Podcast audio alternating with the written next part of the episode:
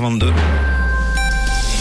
Les infos complètes, ce sera à 7h tout à l'heure évidemment. En attendant, voici un aperçu avec Tom ce matin. Le canton de Vaud consent à faire un effort pour la fonction publique. Lors du dernier entretien avec les représentants syndicaux, les autorités ont accepté d'ajouter 15 millions à l'enveloppe salariale pour l'année prochaine.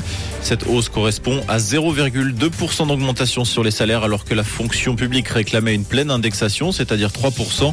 Le canton a toutefois précisé que cette offre serait sa dernière. La balle est désormais dans le camp des syndicats. Les trottinettes électriques dans le viseur de la police lausannoise. Les autorités menaient ces derniers jours des contrôles au centre-ville. 36 engins ont été inspectés, 26 ont reçu une amende et un conducteur de scooter électrique a même fait l'objet d'une dénonciation à la préfecture. Les hackers reviennent à la charge avec le groupe CH Média. Le groupe de presse avait été piraté le 24 mars dernier.